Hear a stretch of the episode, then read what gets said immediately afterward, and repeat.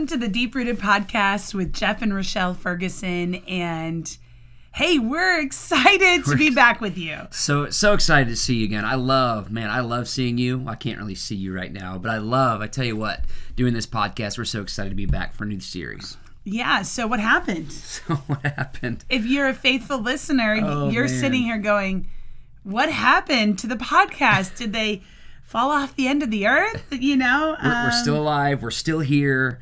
Podcast um, is back on track. We're back on track, and we are. We're getting back on track. Um, I, I don't know what to say to what happened. Honestly, I tell you what, there's been hey, just I a lot going yeah, on. Yeah, we could have a list of things. We could. We we could talk and, about. You know, what? Maybe we will one day. I don't know. Maybe that. Yeah. If you want us to share what happened, put it in the comments. Uh, my, yeah. Now it's nothing bad no, per not, se. Absolutely like. Not. I mean, some tough times, but yeah. the reality is, is we had some things that were really pressing on us yeah. that we had to deal with. Um, some of that is coming to an end. I mean, you're almost done with your doctorate. Almost you done. You were doing your whole doctoral project, mm-hmm. basically, and we were living your doctoral project. At the same time and doing it. And for wow. those who know the topic, you're like, what happened? Exactly. So, um, anyways, what happened? Maybe we'll tell. Maybe we'll do a whole podcast about that, but that's not yeah. what we're doing today. Today we are starting a, a brand new series talking about how to stay passionate in a world that's apathetic. Uh, we were talking about this podcast, and we're so passionate about this idea of how to stay passionate in a world that's apathetic. Good job. Because our world right now, can I just tell you, you the world is hostile to anybody who tries to follow Christ. Mm-hmm. And there's nothing about our world right now that is sort of okay with like you following Christ. To, ambivalent. Yeah, no. So everything about our world is is hostile to it. It's it's gonna it's gonna wear you out. It's causing you fatigue. And I'm thinking, you know what? I don't want to be I don't want to be moved by my circumstances. I want to be passionate. I want to be joy filled. I want to be excited. I want to yeah. expect more. Not less from God in this season, where there's there's a whole lot of people saying, you know, you got to expect less.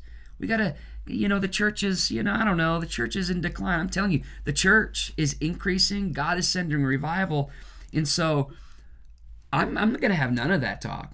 Absolutely. And I agree with you. The world is, is uh, antithetical. Like yes. it is literally the opposite. It is warring against true believers. Mm-hmm. The day of being this nominal Christian where you can get by, it's not happening anymore. There's a choosing of sides, and I think that's yes. I think it's a good thing. There's a separating. But I, I I find myself not being so concerned about that.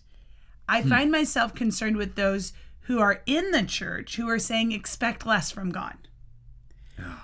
Uh, expect less from God in this season. This is the season to hunker down and hold on to what we have, um, protect what we have, and let's not let's not take new ground. Let's just insulate I, ourselves. That's what's more concerning to me, because that is what steals my passion more than anything. Because I'm thinking, what yes. we're supposed to be on the same team. Absolutely, and I, I'll just say this: I rebuke that thought. I, I and I, if you the ever Lord are rebuke pre- you, right? You the are Lord rebuke you. Presented with that thought, I want to encourage you, rebuke that thought, because that's not a God thought. It's a lie of the enemy. That's not a God thought. I I I threw out a challenge to our friends here. Find me in Scripture where God says, "Just play it safe." Find it. Not gonna. I, it doesn't happen. Every person that God moved in, that God spoke to, that He called them out to do something. Yep. There was never a play it safe. No. And in fact, the play it safe was what He was combating. And we are not in this season of twenty twenty-two, uh, political upheaval, inflation out the wazoo. Um, yeah, I don't know where that word came. You know, like all these things to play it safe. Absolutely. And it is a battle to fight your flesh to do that. That is a fleshly thought. I have done studies, I'll just say this, on antagonism. Yeah. Okay, in the church. That's his topic. And, and I'll say this, that's the, my topic. The doctoral thing. My, the, my, my, as I was thinking about this the other day, I feel like God planted a thought in my heart.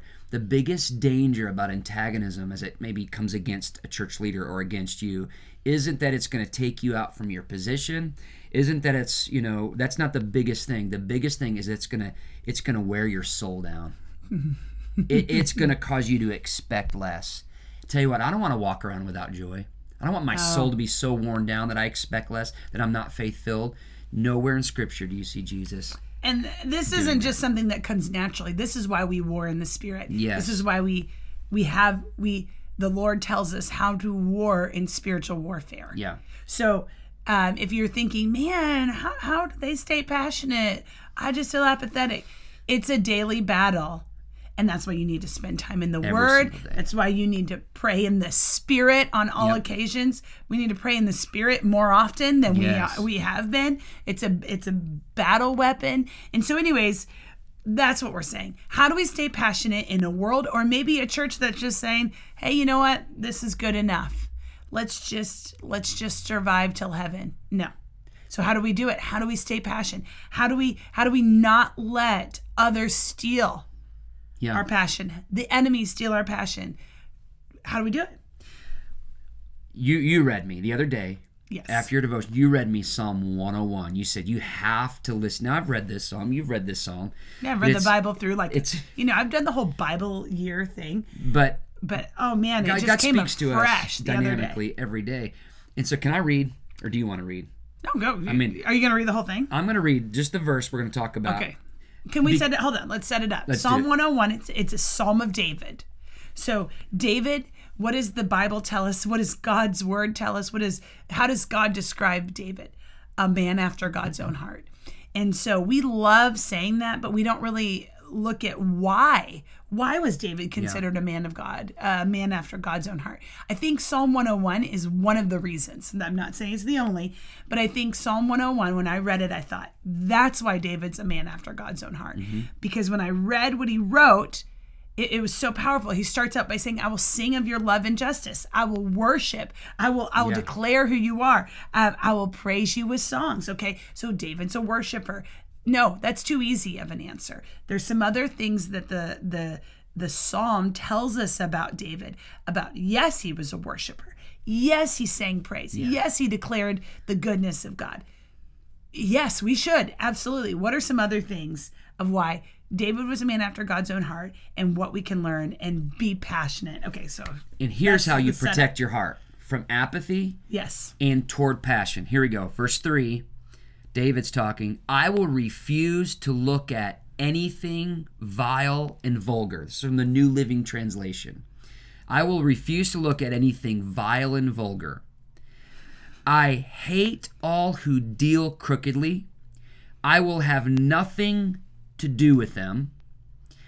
I will reject perverse ideas and stay away from every evil. So how do you remain passionate? There's like five things. In a world yes. that's apathetic, refuse to look at evil. If I could just sum it up. Refuse to look at evil and refuse to deal with people who are engaged in evil. Absolutely. Refuse evil. And right there, friends, is a controversial statement. Yes. It is. But it is a freeing statement if you want to live passionate, if you don't want yeah. the world to weigh you down. You will subscribe to this. So what are some things? Like I think about, I will refuse to look at anything vile and vulgar.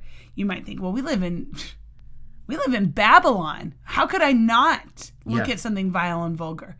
Um, I, what, when I when I hear David mm-hmm. saying that, he's saying, I will not set my gaze. Yes. I will not fix my attention.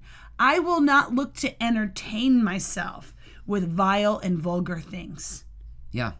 And in our world, I mean, of course, that could be literally our gaze, but it also can be, what are we setting our thoughts on? Yeah. Are we are we finding entertainment in the vile stories of those of others, the vulgar stories of others? Because you may not know it at the time, but it's a drain on your spirit. It's a drain on you, and you're going to be sh- shifting away from passion toward apathy, and you, you'll you'll say, well, h- how did that happen? I don't even know how to get back. It's because you've allowed evil in some entrance into your life by just looking at it, mm-hmm. entertaining it, laughing at a joke. You know, we c- kind of talk about coarse joking. Nah, that's not. No, no. That's evil. It's that's sinful. And so yeah. That's how we protect our heart so that we can remain passionate. It's one of the ways that we can remain passionate in this world of apathy that's trying to drain us. Yeah. Um, I, I think I will have nothing to do with people who deal crookedly. Oh, many times we sit there and we can begin to justify who our friends are, who we allow as our inner people. I mean, I think it was Jim Rohn who said, uh, you're like the sum total of the five yep. people you spend the most time with. You know, um, that's a that's a sobering thought. Yeah. You know, I don't even think Jim Rohn was a Christian. And he was saying this like as the fact that the, you, those you spend time with, you're going to become like. This is why we don't want to do anything. We do not want to have relationship yep. with people who deal crookedly. Yeah. I mean, oh my goodness. We will begin to be uh, like them. Well, this is why. So Dallas Willard, uh, later years in life, talked about salvation as the new attachment. Meaning salvation is when we attach ourselves to Christ. Why do you think Jesus said, attach yourselves to me and there's life? Whatever we attach ourselves to, we will eventually become. Mm-hmm. Yes. Attaching yourself to someone who's crooked and, and vile and deals crookedly, you, you your life will begin to look like that. P, uh, Paul says in First Corinthians fifteen thirty-three um, that character, you know, bad character corrupts, or good Help me out here. Bad company corrupts. Bad company corrupts. Like, it's good coming. Character. It's coming. And so, that's so true. Who, who, who, man, who's on your inner circle that doesn't need to be there? Now, I can hear the objections right now because I've heard them. Some of y'all have said it to me directly, and that's okay. Um, what, aren't we supposed to evangelize? Sure. Absolutely. Yes. Absolutely. one hundred. We should. Yep. one hundred percent. Those aren't your closest five. Yeah. Those aren't the people that are your besties. You're trying to win. I, I don't know how I could be besties with somebody who, I mean, you're either mm-hmm. for God or against. I mean, you're either for God or against Him. Mm-hmm. Yeah. There, there isn't this middle ground that we've made up. This is like a made up middle ground. It's not. There is no like, yeah, I'm I'm neutral. No, there is no neutrality. No, absolutely not. There's no neutrality in the kingdom of God. You're either for or against. I, I love what David says and continues, I will reject perverse ideas mm. and stay away from every evil. That is an action word. I, I was an English teacher, an English major. I will reject. I will reject yeah. that thinking. I will reject those ideas. That is an action oriented. That's not, I will just pretend like it doesn't exist, or I will Um, tolerate. No, it's I will reject. We live in a world of perverse ideas. Mm-hmm. Perverse really means something that goes against the word of God, something that is evil, contrary to the word of God. Wow. Do we have an opportunity yes. to practice this in our culture today? Fertile ground for practicing this principle right here. Yes. Absolutely. And I am sure that, that the day is coming, it's already here, where this is considered hate mm-hmm. speech. But let me just tell you, I will reject perverse ideas. Yep. Uh, the idea that marriage can be between multiple people, I will reject that perversion. Yes. The idea that uh, that that God created male and female, and then somebody else saying that there's like a whole lot of other options, I will reject that perverse idea. The idea that people can have attraction to kids, that's what we're calling it, this pedophilia, I will reject Absolutely. That perverse idea. Because what does that do? That takes us away from God's design, that takes us away from a, a life of passion, excitement. God wants us to live that kind of life, and all these things distort life. Yes. It's, it's a distortion. My biggest fear necessarily, obviously we can fall into sin. That's a big danger, falling into sin. But sometimes we think, well, I'm not doing it, therefore everything's fine. Uh, I think a really big danger that followers of Christ need to be aware of is, what are you tolerating? What yeah. are you even maybe a little bit sympathetic with? Yeah, I was going to say, I think it's even more than tolerating. I think it's, what are you sympathetic to? Yeah. You know, I... I we need to be very careful. I think part of this is using the right language. Yes. You know, um, I've been really convicted personally lately about the language I'm using. And you're like, what? She's not walking I'm around. I'm not throwing around four-letter words. Um, no, that's not what I'm talking about. I'm talking about making sure I use correct language. Yeah. Because we can tend, there there's this like pull to make sin seem more palatable by changing the language. So let me give you an example. An article written by Russell Moore. I read this article. It's been challenging me. So he talks mm. about um, the word like extramarital affair or premarital sex or, and then, I mean, I don't know. I think those are mainly the ones he talks about. He says those are dangerous words because it just sounds like when you say premarital, that's just saying, well, we just did things out of order. And so by getting married, it makes it all okay. No. Yeah. What it is, we need to call things what it is. Fornication. If we use correct terms, then we'll have the right way to understand things. See, it sounded, maybe some of you even listening were like, oh, that Ooh. sounds harsh. That sounds rough.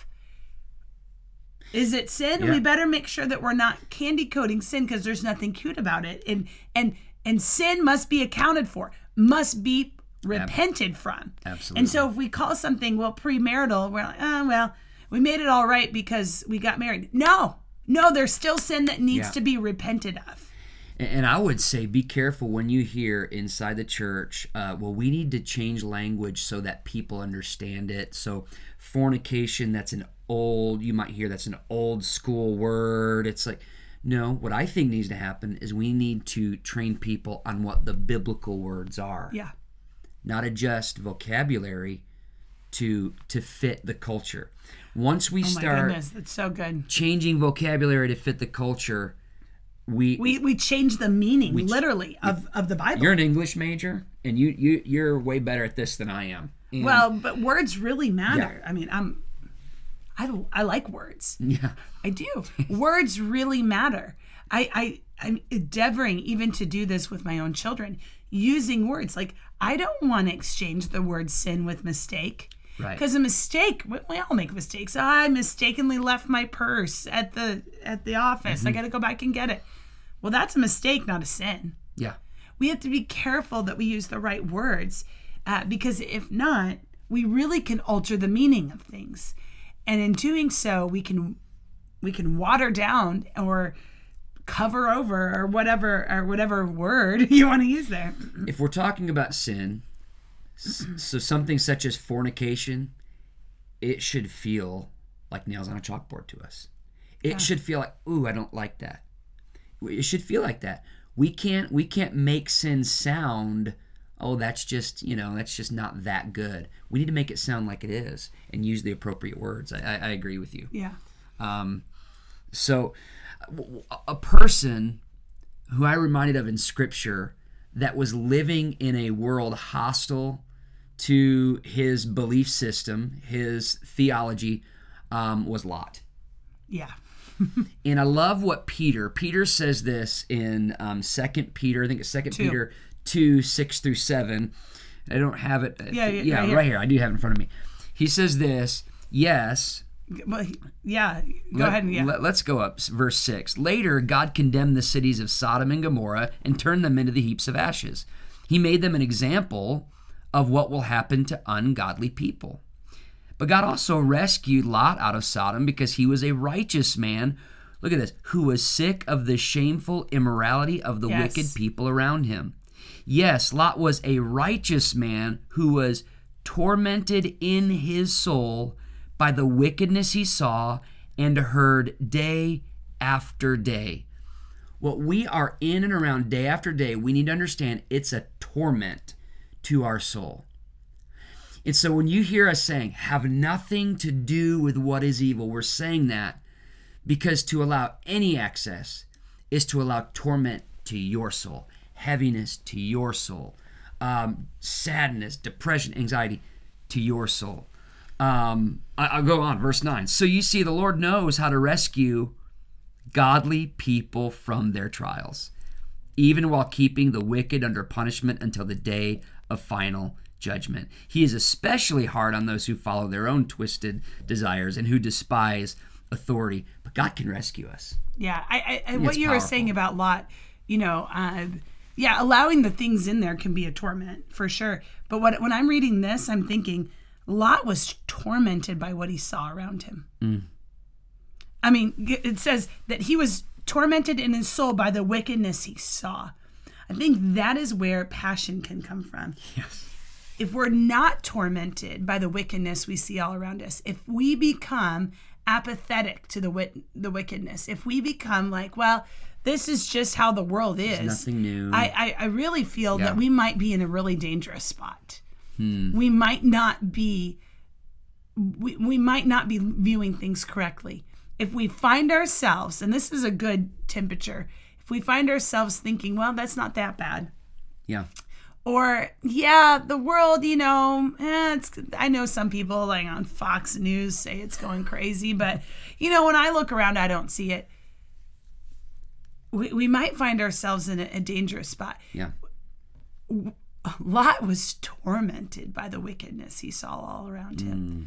I actually find that to be an encouraging verse, because sometimes I personally feel, I mean, how yeah. can be how can we be even thinking this is okay? How can how can people who claim Christ yeah. say that this is okay? You know, all of that kind of thing. And um, I find comfort in that because of that verse you read at the end. The Lord knows how. The Lord knows how to rescue yes. the godly from trials. Yes, he does. The Lord knows how. I mean, I like to supply him with a lot of rescue plans, but God knows how. He knows. And um, I'm I'm glad a lot of times, not all the time, but a lot of times I'm glad that my rescue plan didn't work out, but that God knows how to rescue me mm, from trials. And so if you find yourself yeah. tormented by the wickedness around you, just know, hey, that's how you're staying passionate. That's good. That's how you're staying passionate yeah. in an apathetic world. Yeah, absolutely. And so uh, we, we want to encourage you. Hey, remain passionate. Expect for more. Don't buy into this thing that, oh, you got to expect for less. Expect for more. Remain passionate. And when you feel that torment, no. Again, just like Rochelle said, that is God keeping you sensitive. Yes. So refuse to be conditioned to expect less. Absolutely. Refuse it.